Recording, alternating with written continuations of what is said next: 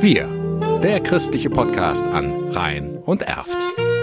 Mit Martina Bernhard. Ein Blick in den Himmel zu den Sternen lohnt sich. Das kann man sagen. Im August sieht man die meisten Sternschnuppen im Jahr.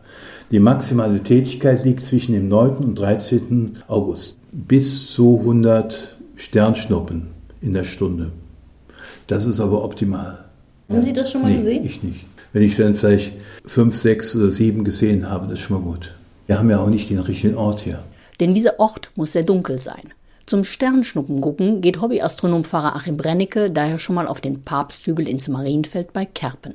Da gibt es keine beleuchteten Häuser, keine Straßenbeleuchtung, keine Fahrzeuge in unmittelbarer Nähe. Aber dieses Jahr ist ja noch, der stört der Vollmond. Der Vollmond ist am 12.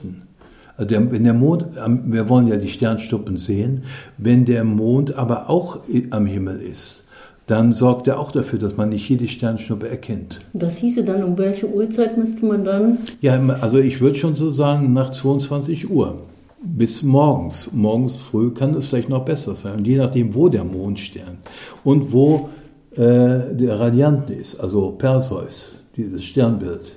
Denn von dort scheinen die Sternschnuppen zu kommen und sie heißen entsprechend Perseiden.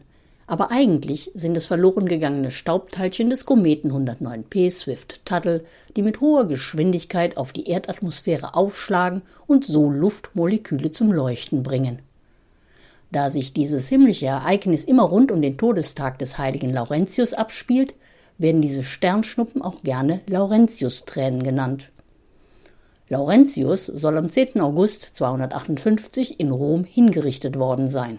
Ja, er ist für mich einer der Prototypen der frühchristlichen Heiligen.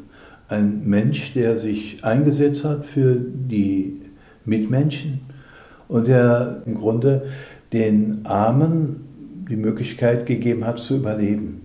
Der Legende nach verschenkte der Diakon und kirchliche Vermögensverwalter die Reichtümer der Kirche an die Armen, um sie vor der Habgier des römischen Kaisers zu schützen. Gefoltert auf einem glühenden Eisenrost soll er dann gesagt haben, die Armen sind die Schätze der Kirche. Bis heute ist Laurentius ein sehr beliebter Heiliger, dem zahlreiche Kirchen gewidmet sind, auch hier im Kreis.